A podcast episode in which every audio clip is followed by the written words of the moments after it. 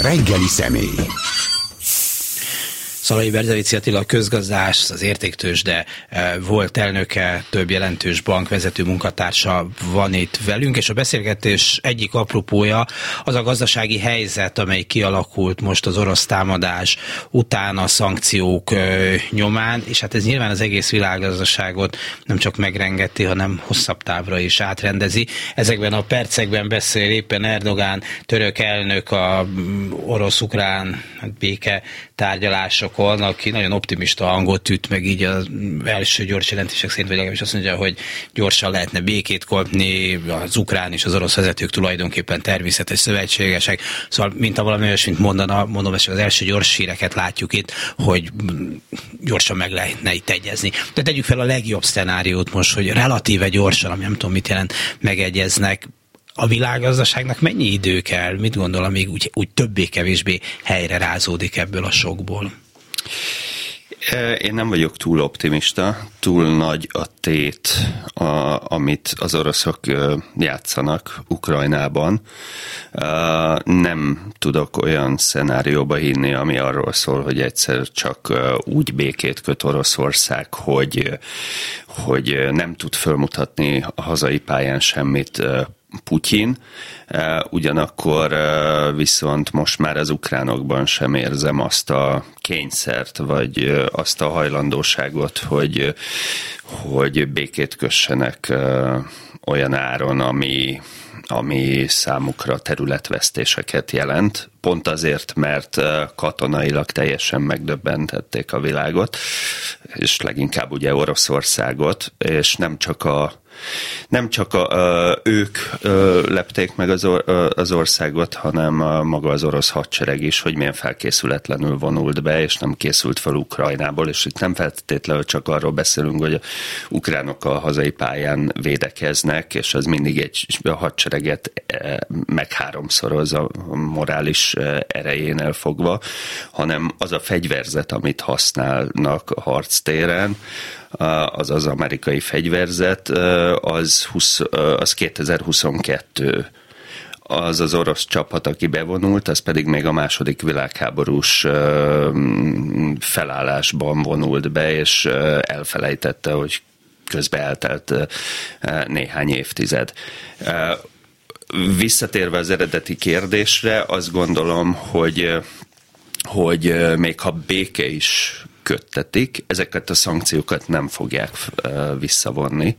Tehát ezek nagyon sokáig itt lesznek, pont azért, mert megrendült mindörökre a bizalom a Putyin rendszerben.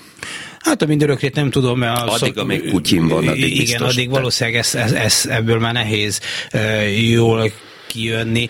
Ugye, Szóval tényleg itt van a, a, a török elnök, lehet, hogy persze hivatalból optimista megjegyzése, hogy van esély a békére, de másrészt, és némiképp ellentmondva annak, amit mond, uh, itt van az angol vagy a, a, a brit hadügyminisztériumnak a jelentése, hogy az oroszok nagyon komoly csapatátcsoportosításokat, erőátcsoportosításokat végeznek, újra kezdik valószínűleg a Kiev elleni, vagy nem is hagytak fel vele, de erősítik a Kiev elleni támogatást, és a többi. Tehát lehet, hogy nagy anyagi és emberi áldozatok árán, de lehet, hogy el tudnak érni katonai sikereket, akkor is, ha látjuk, hogy több helyen azért most voltak ukrán ellentámadások. Hát én inkább abba a szenárióba hiszek, hogy ez egy ugyanolyan elhúzódó és igazából egy befagyó frontrendszer kialakulását hozza, amit a Donbass régióban az elmúlt nyolc évben tapasztalhattunk, hogy elfoglalták a pozíciókat a két fél katonái, és abból nincs igazából nagy jelentős áttörés, és, és ez ez e, minden mellett pedig nyilvánvalóan a világgazdaság vérzik több irányból. Egyik az inflációs oldal, ami folyamatos nyomás alatt lesz, pontosan azért, mert, mert Oroszország energia és ásványanyag exportőrként esik ki a világból, másrészt pedig Ukrajna, mint mezőgazdasági termelő ország és akkor Belorussziával ne is foglalkozzunk, de valójában mm, a Szovjetunió, a volt Szovjetuniónak a legfontosabb területei, azok egyszerűen csak eltűnnek mind exportőr, mind importőr a világgazdaságból. És ez önmagában is egy szörnyű csapás a világgazdaságnak. Na most ehhez még hozzájön, hogy háború idején a, azok az ország, a világnak az a része, amiben nyilván nem folynak a harcok, de azokra még úgy is hat, hogy hogy ilyenkor mindenki megtakarítás felé fordul a bizonytalanságban. Ez a lakosság is, meg a költségvetési oldalt is jelenti? Um, hát elsősorban a lakosság az, amelyik emo- emocionálisan reagál egy háborús fenyegetésre, vagy ha nem is uh, tényleges uh, katonai uh, csapástól való félelem, hanem miután mindenki a gazdasági bajok elmélyüléséről kommunikál, gyakorlatilag nem is próbálja senki szépen becsomagolni. Ez már egyfajta önbeteljesítés, még ha nem is történik semmi, amiben a reakció mindig az első körben, hogy a lakosság nem vásárol olyan dolgot, amire nincs igazából szüksége. Ha pedig nem vásárol, akkor a fogyasztás a nyugati világban a GDP egyik fő hajtóereje az egyszerűen lelassul, vagy rosszabb esetben leáll. Ez hatással van az adóbevételekre, minden ország központi költségvetésére, ami viszont visszafogja fogja az államot a költekezésbe, szóval ez egy olyan dominó effektus, amely létrehoz egy olyan problémát, ahol a gazdaságok visszalassulnak egy pandémiából kijött sok után, magas infláció az adott, és ráadásul nagyon nehéz vele mit kezdeni, mert ezúttal nem keresleti probléma van, hanem kínálati probléma erre nem igazából van fegyvere a jegybankoknak, mert, mert ez nem kamat szint kérdése, hogy mennyibe kerül az olajára, vagy a gázár, vagy, hmm. vagy a nikkelára, vagy a papírára. Uh és gondolom a megtakarítások is átalakulnak, mert ugyan az euró vagy a dollár is inflálódik, de egyrészt azért másrészt, másrészt hát kiszámítható pályán mozognak, mint mondjuk a forint. Hát uh, relatív ez a uh, nyilván, nyilván a, a fővezető devizák azért egy, egy történelmi sávban mozognak, de azért ott is egy elég jelentős elmozdulások tudnak lenni a dollár-euró kurzusban. De az tény, hogy mondjuk az eurózóna tagállamának lakossága nem úgy kell fel, hogy vajon elértéktelenedik-e az euróm, ugyanígy nem gondolkozik ezen az amerikaiaknak a megtakarítói része. Ott a probléma az, hogy mibe is tegyük, a pénzünket, akkor, amikor ugye a részvénypiacok egy kockázatos területen vannak, ilyen háborús hangulatban, az ingatlan piacok mindenhol elszálltak, a készpénz meg konkrét romlásra van ítélve. Igen, nagyon nehéz ebben okosnak lenni, egy barátom idézte fel, hogy apukán, nagyapja gondolom már inkább a háború után azt mondta, hogy most, most földeket kell venni, mert azt nem lehet lebombázni, és államosították. Szóval nehéz, ne, ne, nehéz, nehéz eh, kiszámítani a dolgokat. A magyar miniszterelnök tegnap egy ilyen propaganda beszédet tartott egy propaganda tévében, eh, ez legyen az ő baja, de ebben azt mondta, hogy ez többen egy szláv belügy. Tehát ez egy szláv belháború, nekünk ehhez nincs közünk, és az árát se lehet ránk tolni. Tehát amennyire csak lehet, ebből, ebből ki, ki kell maradni, minden maradjon rezsicsökkentésül, mindenestől úgy, ahogy van, egy krajcárt nem ér meg, ezt nem így, nem így fogalmazott, az, hogy, az, hogy itt mi lesz. Már hogy nekünk nem ér meg egy krajcárt sem. Ez a szláv belháború. De ki lehet-e maradni ebből? Hát attól függ, hogy vizsgáljuk. Gazdaságilag már nem tudunk kimaradni, hisz az hatással van ránk. A katonai ügy azért az egy másik kérdés. Most nézzük csak a gazdasági először.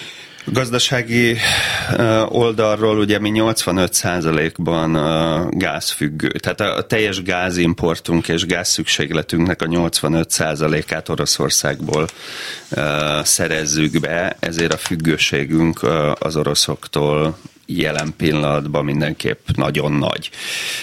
Azon persze utólag lehet vitatkozni, hogy miért nem diversifikáltunk készülve egy háborúra, de hát azt gondolom, hogy azért az a legtöbb ember még január végén se gondolta, hogy komolyan háborúba kell mennünk Oroszországgal szemben, ha nem is mi még katonailag, de hát nyilvánvalóan a NATO készenlétben van, és fel kell sorakoznia a legrosszabb eshetőségekre. Tehát ilyen szempontból a gazdaságunk elsősorban az orosz agresszió miatt elég kockázatos pozícióban van.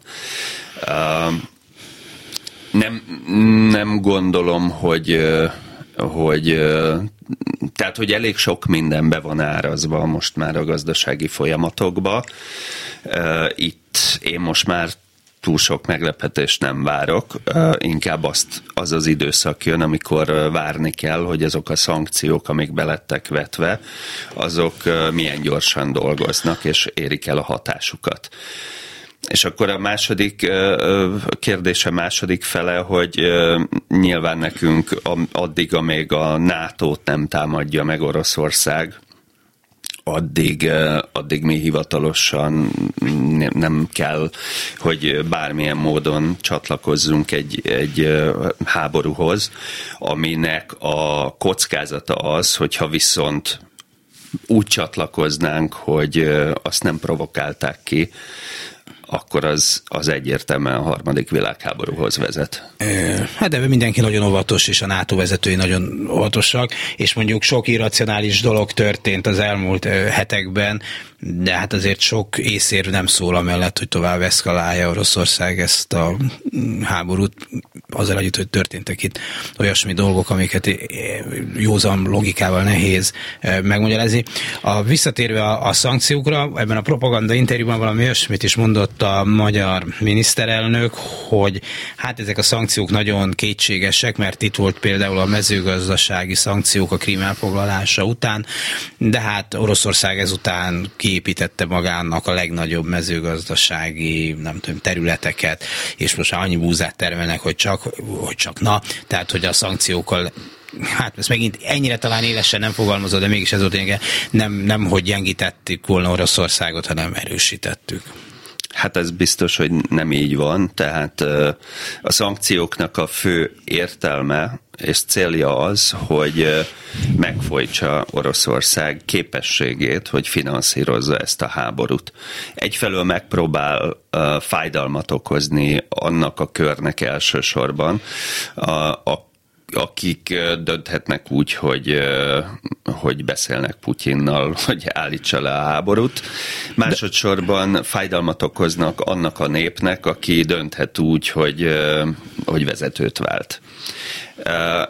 Ezek mind kétes kimenetelőek, és én, val- én őszintén szóval nem is hiszek abban, hogy az orosz népet szankcióval bármire rá lehet rövid távon venni, pontosan azért, mert ők nekik egy teljesen alternatív világképük van a helyzetről, tehát nagyon távol vannak attól, hogy a, a, az őket érő gazdasági sokkok érők a saját vezetésüket tartsák felelősnek.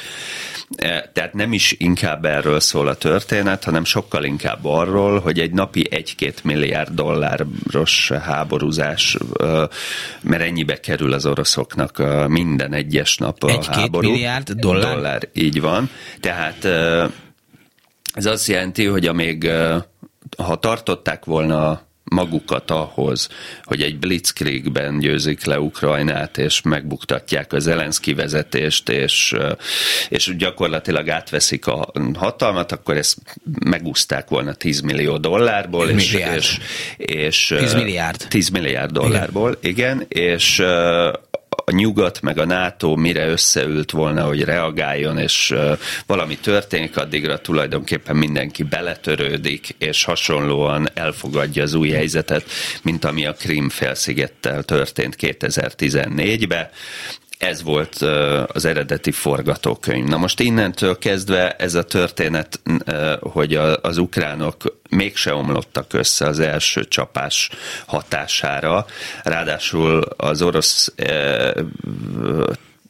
terv az Kiev elfoglalásával kapcsolatban abszolút már az első nap kudarcot vallott, ugye amikor a deszantosok leugrottak, és, és az volt a feladatuk, hogy, hogy gyorsan végezzenek az ukrán vezetéssel.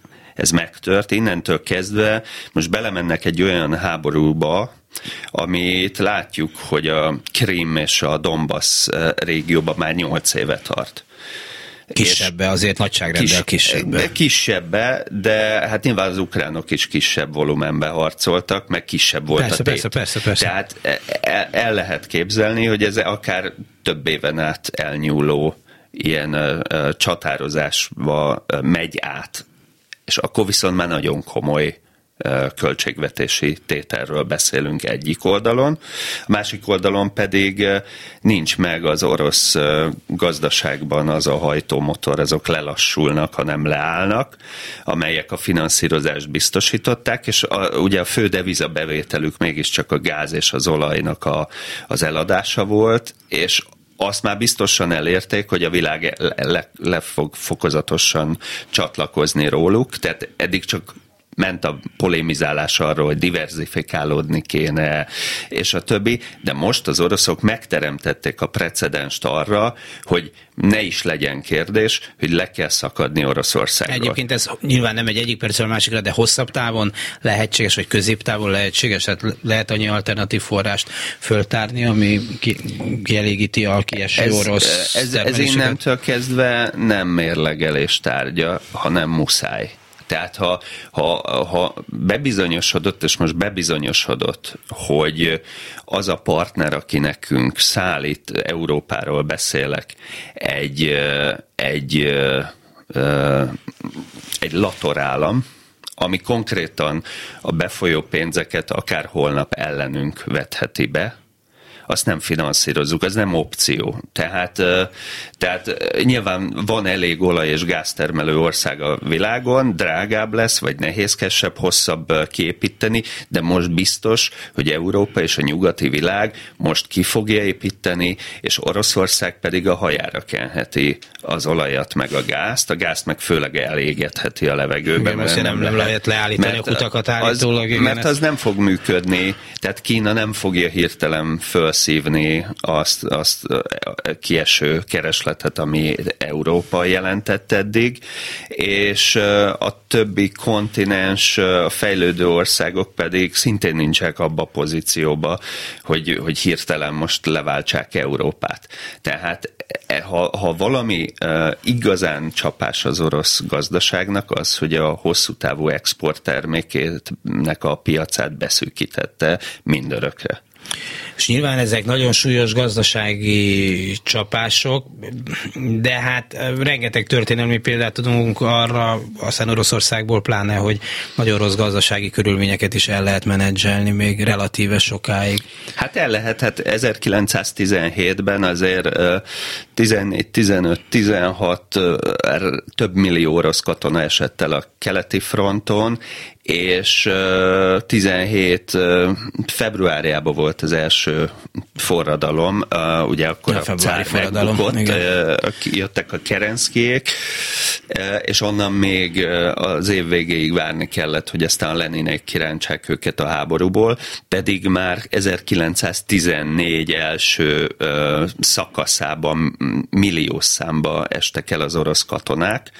Tehát egyrészt az oroszoknál történelmileg nem számít az ember élet, ezt láttuk a második világháborúban is, láttuk az afganisztáni háborúban is, már azért, hogy régen úgy volt, azért szerintem egyáltalán biztos, hogy ma is így van. Tehát mindez azzal, hogy egy buborékban, információs élnek, nem tudom micsoda, valószínűleg egyrészt ott is hozzászoktak bizonyos nyugati, nyugathoz hasonlóbb élethez, másrészt azért mégiscsak mások az informálódás lehetőségei. Tehát lehet, hogy most még azt gondolják, de, de, de ezt szerintem nem, ne, nagyon nehéz így összehasonlítani mondjuk a tízes évekkel, ami hát ami, a mai ami, lehetőségeket. Amik, uh, Még ha most nem is mutatja ezt a valóság teljes sem. Ugye eleve nincsenek megbízható számok.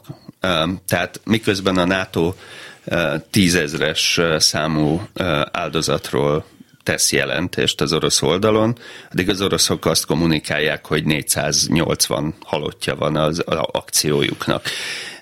Az oroszoknál nincsen semmilyen más kommunikációs csatorna, mint az orosz állami tévé és annak a propagandája.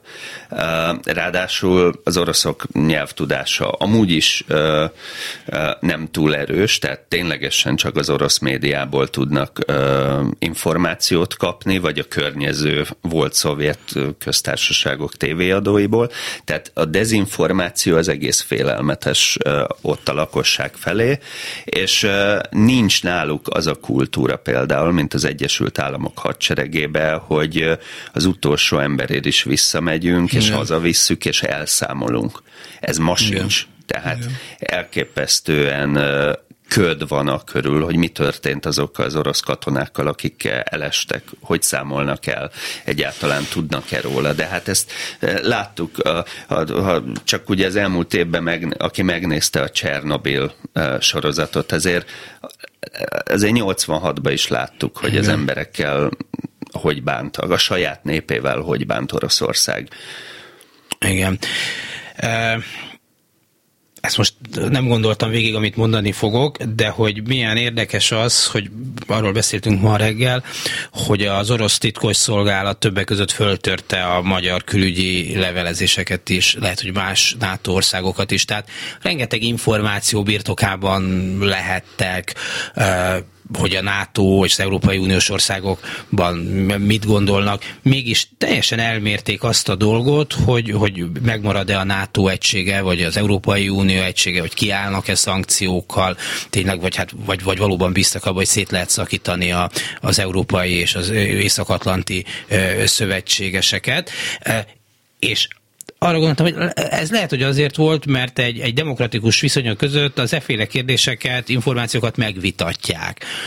Lehet, hogy nem a nagy nyilvánosság előtt, meg nem feltétlenül tévék, meg, meg rádiók showműsoraiban, de, de a döntéshozó testületekben többen mondhatnak róla véleményt, viszont ahol egy nagyon szűk kör, vagy már-már szinte egy ember dönt, hát ott lehet, hogy a valódi információk tényleg nem számítanak, mert egy ember is úgy gondolkozik, mint hogy egy, hogy egy fontos ember is, mint egy kevésbé fontos, hogy az az információ a hihető, ami alátámasztja az én álláspontomat. Tehát, hogy egy ilyen demokrácia deficit is okozza ezeket a tévedéseket is, még akkor is, hogyha baromi sok titkos szolgálati információt szereztek. Ez, absz- ez abszolút így van. Ugye ezt nem tudjuk, hogy vagy rossz információt szerzett az orosz szolgálat, vagy jó információt, de az rossz. nem jutott el a megfelelő Igen. interpretálásban a, a végső döntéshozáshoz.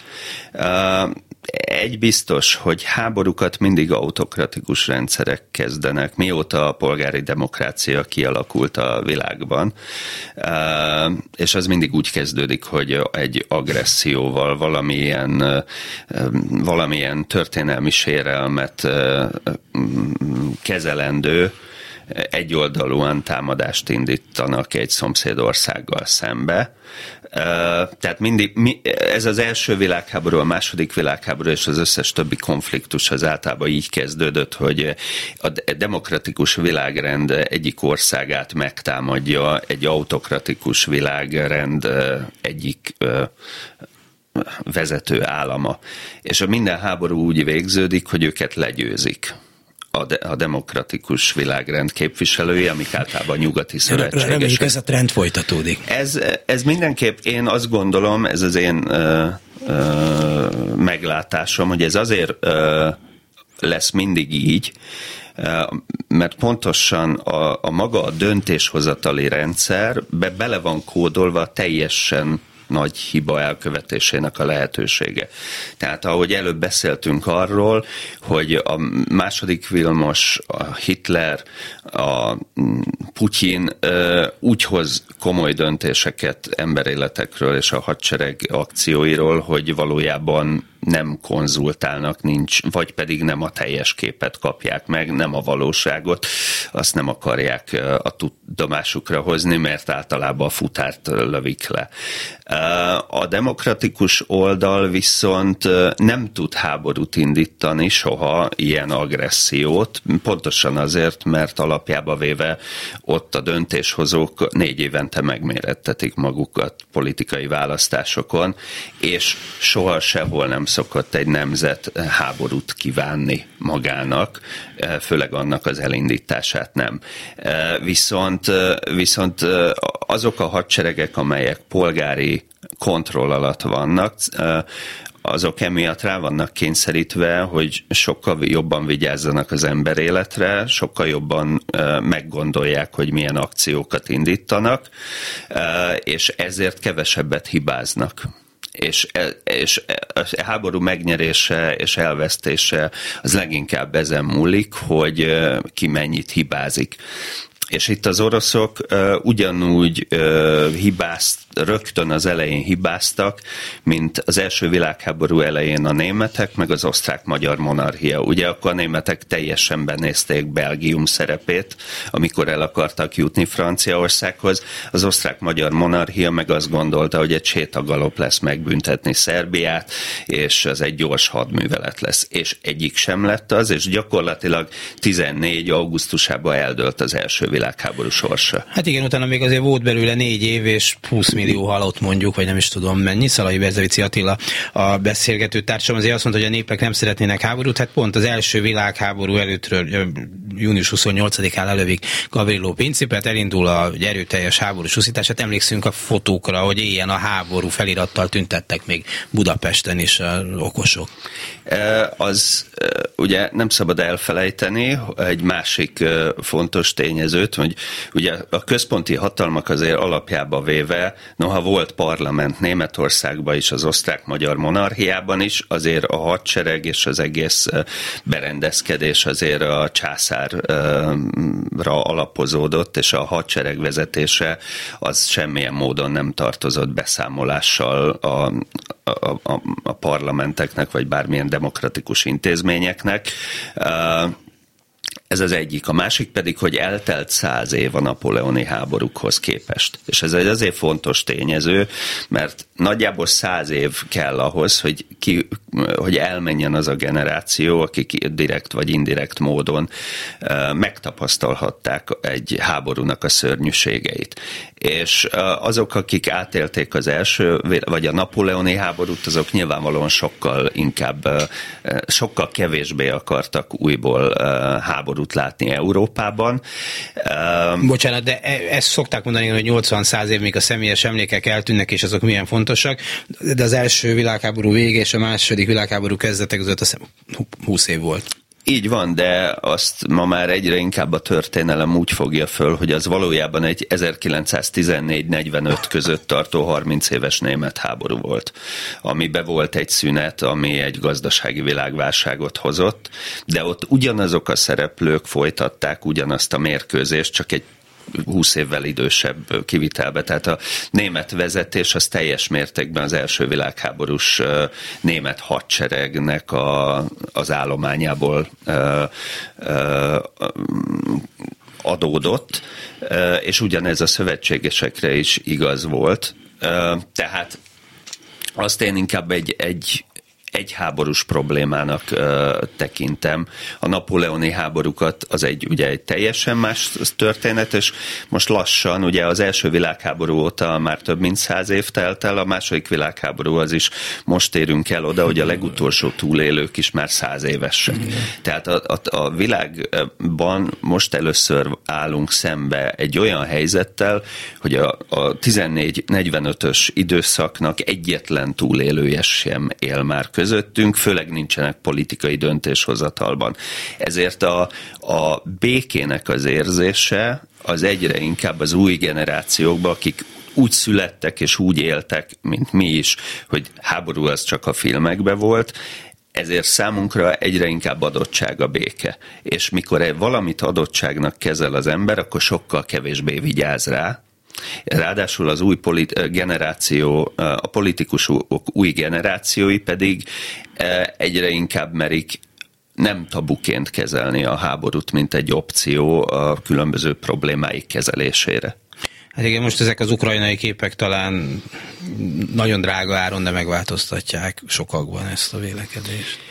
Hát reméljük, mert most, most mindenki Európában meg, megérezte. Biztos, hogy február 24-25-én mindenkiben megfagyott a vér, hogy ez, ez tényleg, ez itt van. És nyilvánvalóan, ha ez ez lokalizálódik Ukrajnában, a háború, és, és bizonyosságot nyerünk, hogy ez nem eszkalálódik tovább, nem lesz NATO-Oroszország összecsapás, akkor sajnos majd hozzászokunk ehhez az egész történethez is, mint annó 2014 után a Donbasshoz, vagy egy idő után ez azért közelebb a hírekbe, van, mert... de az tény, hogy ez egy, ez egy sokkal komolyabb történet, de ehhez is hozzá fogunk szokni, ha több éven át húzódik. Szerintem, ha, ha, ha ne Isten több éven át akkor hát hozzá fogunk szokni. Igen, szóval nyilván élni kell, és az életnek valahogy mennie kell ö, tovább.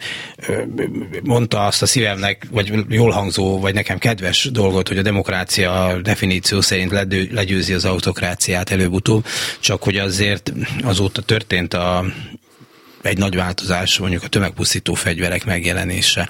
Tudom, hogy most a szovjet, orosz szóvivő ilyetten mentegetőzött a CNN-be, hogy hát ők azt nem úgy gondolták, hogy atomfegyver, meg nem tudom micsoda, de mégiscsak ott van ez a fenyegetés, ami, ahol már nem számítanak ezek a dolgok, hogy tévedsz, nem tévedsz, hát kétségkívül magadat is elpusztítod, vagy reménytelen helyzetbe hozod, de, de hát mégiscsak ott van ez a fenyegetés.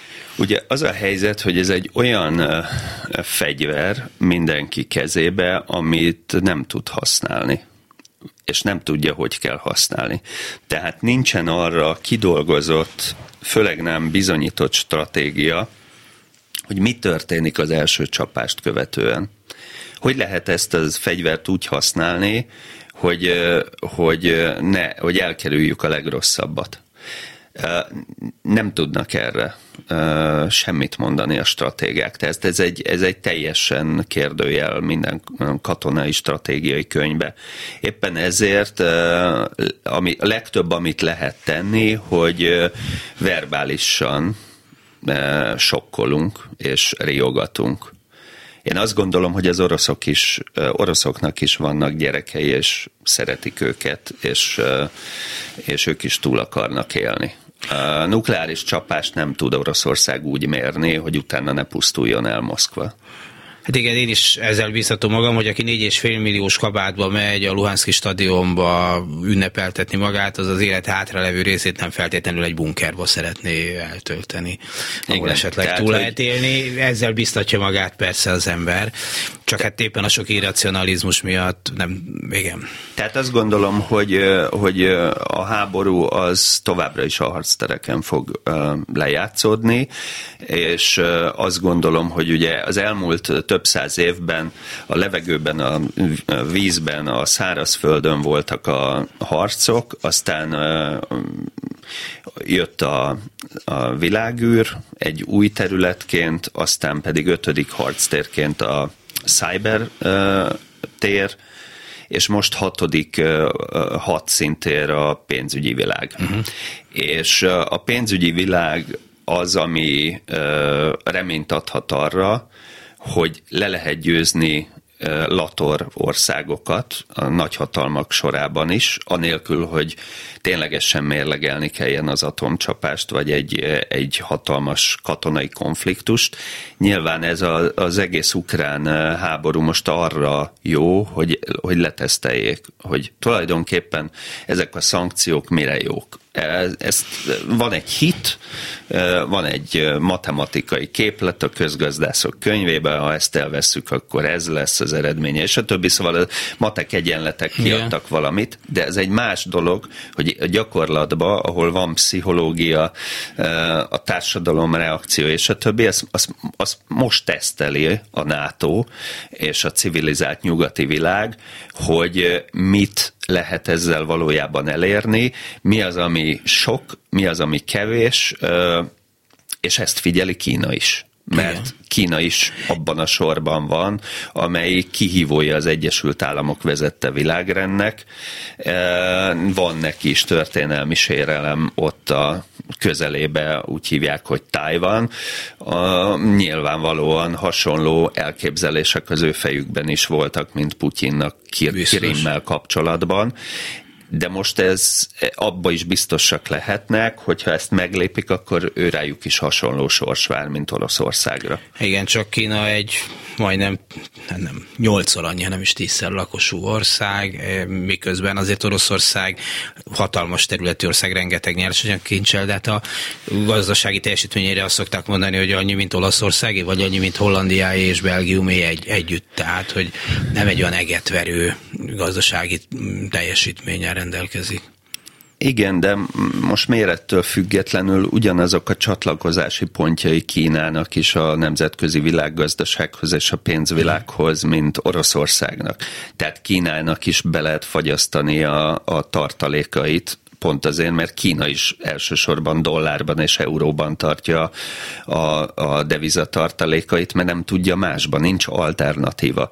Tehát hallok olyan közgazdász véleményeket, hogy fú, majd most ez azt fogja eredményezni, hogy, hogy van egy kiábrándulás a nyugatba, és majd senki nem fogja oda tenni a, a deviza megtakarításait azok közül, az országok közül, akik szemben állnak a NATO-val szembe. Uh, igen, ez így, ez így, ez így elméletben oké, okay, csak az az a probléma, hogy nincs alternatíva, tehát az Antarktiszra nem tehetik valamilyen devizába kell tenni. A mindegyik devizának a problémája az, hogy vagy nem megbízható, vagy kicsi. Tehát az Egyesült Államoknak a, a, a vezető deviza szerepét a dollár tekintetében egy dolog adja. Az, hogy egy olyan mérhetetlen nagy adósságállomány áll az Egyesült Államok mögött, ami elég likvid, hogy sok ország abba elhelyezze a maga megtakarítását. Ugye az amerikai adósságállomány az egyenlő az amerikai kötvénypiac méretével. Tehát a, mert Amerika igen, ugye igen. az adósságára bocsátja ki igen, a, a kötvényt. kötvényt igen. A kötvényt jegyezzik, jegyzik le több, többségében a, a külföldi országok, meg a jegybankok a tartalékként dollárt uh-huh. vesznek, a dollárt befektetik kötvénybe. Tehát amikor ugye minden, olyan véleményeket hallok, de hát Amerika hát finanszírozza Kína, és ha Kína kiszáll és nem finanszírozza, akkor meggyengül az egyes Egyesült Államok. Hát a helyzet az, hogy az Egyesült Államok pont megmutatja azt, hogy háborús helyzetben levágja ezeket a számlákat, befagyasztja, ahogy tette már az első és a második világháborúban is a németekkel szembe miközben Amerika uh, nem tart, devi- persze. Amerika nem tart devizát Kínában, tehát uh, tehát nem kockáztat. Tehát, hogy itt Kína van gyengébb helyzetben Oroszországhoz hasonlóan. Uh-huh.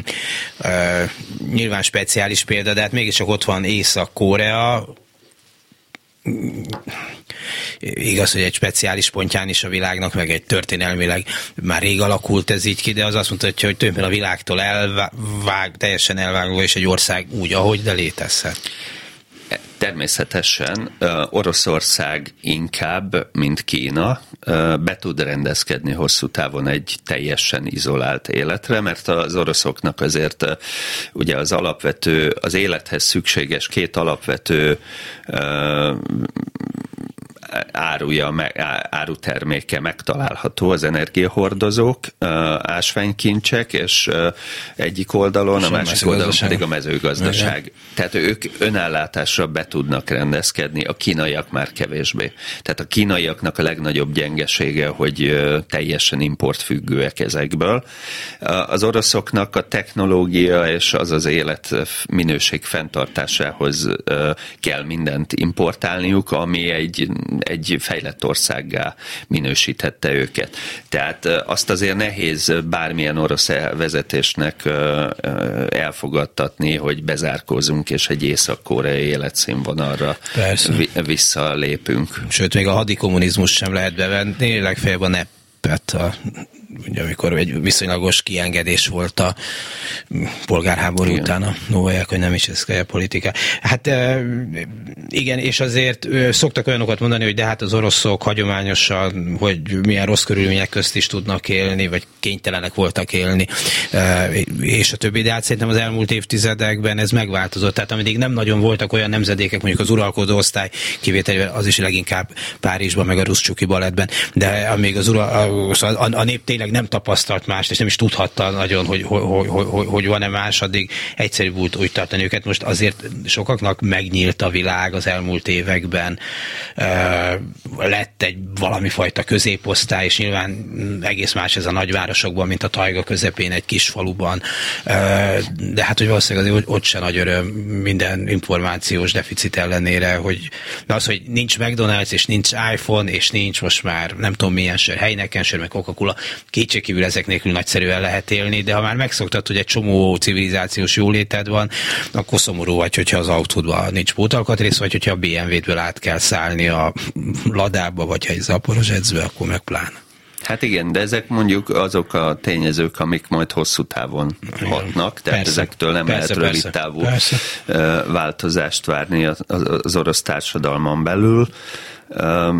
De mondom, én a helyzet megoldását nem, nem abban látom, hogy, a, hogy az orosz nép majd egyik reggel úgy kell fel, hogy hogy, hogy váltsunk vezetést, és váltsunk világrend, vagy világnézetet. Nem, ezt már Lenin is elmondta, hogy kell egy, ő bolsevik élcsapatnak mondta, de mintegy, hogy kell egy szervező erő, amelyik megmozdítja a társadalom egyébként nem mozduló többségét. Ha, ha, ha ilyen nincs ez a Lenin idejében bolsevik élcsapat, most nem tudom mi lenne, akkor. Hát hogy, hogy, hogy lenne egy ilyen, de miközben azért egy, egy csomó ilyen váratlan fordulatot láttunk mégis csak a világtörténelemben, a, még a mi életünkben is mondjuk a román forradalomtól kezdve, de a magyar 56 is, meg a, tehát hogy, hogy szokt... De az a, az a helyzet, hogy az orosz történelmet nézve ők azért egy, a mostani viselkedés egy trendvonalhoz mm-hmm. kapcsolódik. Tehát ott 17 alap, két forradalma. Alapjába véve az oroszok mindegy, hogy milyen politikai szerveződés alatt, de alapjában világhatalmi álmokat dédelgetnek a vezetőik mindenképp, a lakosságnak pedig ez mindig valamilyen módon tetszett, ezt, ezt, ezt a víziót támogatta, ezért Oroszország folyamatosan tesztelte minden irányba a szomszédai felé a, a, a expanzió lehetőségét független attól, hogy cárizmus volt, vagy kommunizmus, vagy kapitalizmus.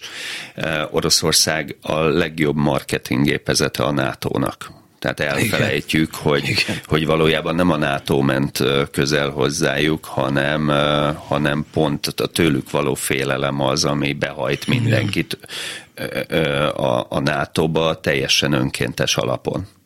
Igen. De nekünk se emelt pisztolyt Amerika a fejünkhöz, hogy belé, be, bekényszerítsen minket a NATO-ba. A magyar ember, a magyar lakosság legnagyobb örömmel és akarattal, önálló akarattal vonult be a NATO-ba. Ugyanez igaz a lengyelekre, a balti államokra. Hát a balti államokra, meg a lengyelekre aztán különösen, persze Magyarországra is.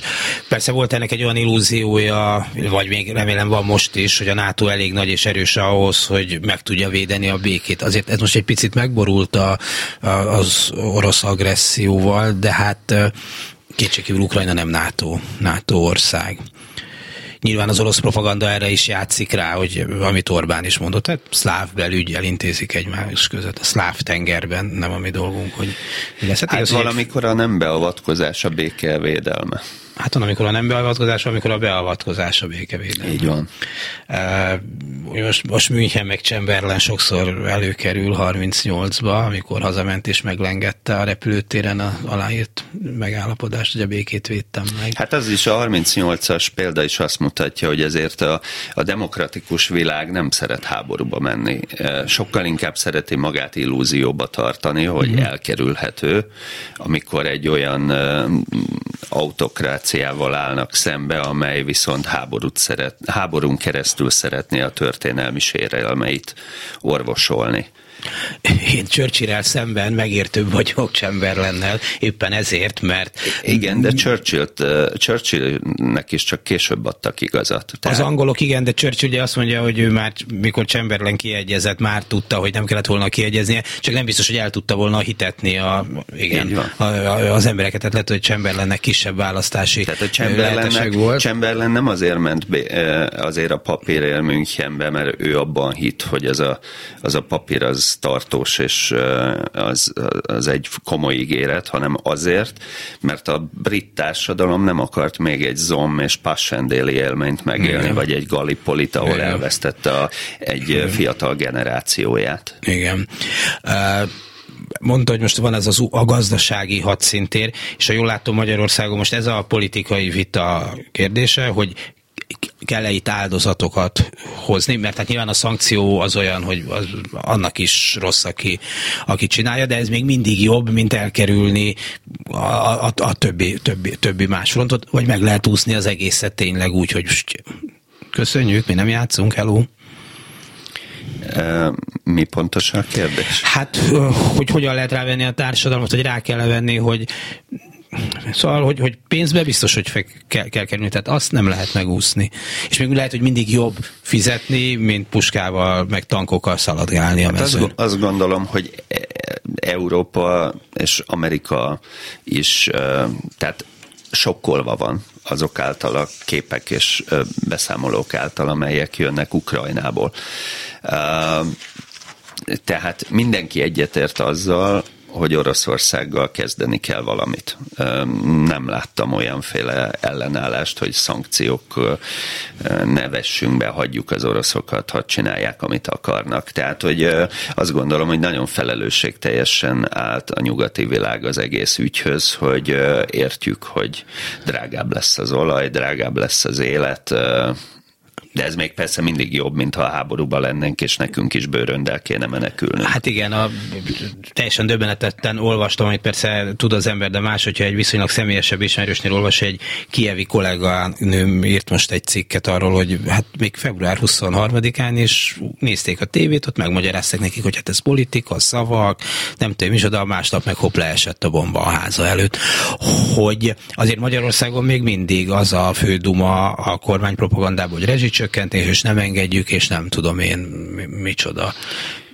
De hát egy, egyfelől nem szabad elfelejteni, hogy nálunk választások eh, lesznek egy hét múlva, és Öt ez napra. az egész történet, eh, ez az egész történet azért alapjába véve nagyon bekever minden politikai oldalnak, mert, mert a saját választási kampányát nem úgy építette föl, hogy időközben egy háborús retorikára kell átváltani, vagy a háborúhoz kell valami módon viszonyulni, és ilyen rövid idő alatt nem is nagyon tudom elképzelni, hogy, hogy választótáborokat át lehet állítani, meg lehet győzni, alapjába véve Magyarországnak tényleg nehéz az által a helyzete, hogy, hogy szomszédos ország, iszonyú energiafüggő, nem mindegy, mi történik, és a nagyhatalmak játékában bizony mi az a kategória vagyunk a többi kelet-európai országgal együtt, amelyek akár lehetnek véráldozatok is a, a nagyhatalmi játszmába. Tehát nagyon észnél kell lenni, és komplex a helyzet. Köszönöm szépen Szalai Vezevici Attilának, hogy elmondta. Önöknek pedig köszönöm szépen a mai figyelmet. A mai műsor elkészítésében kollégáim voltak Petesi VM Bíró Kristóf Dobos Krisztina, és ma reggel itt a stúdióban a szerkesztő Herskovics Eszter, és Jánost hallották. A viszont hallásra.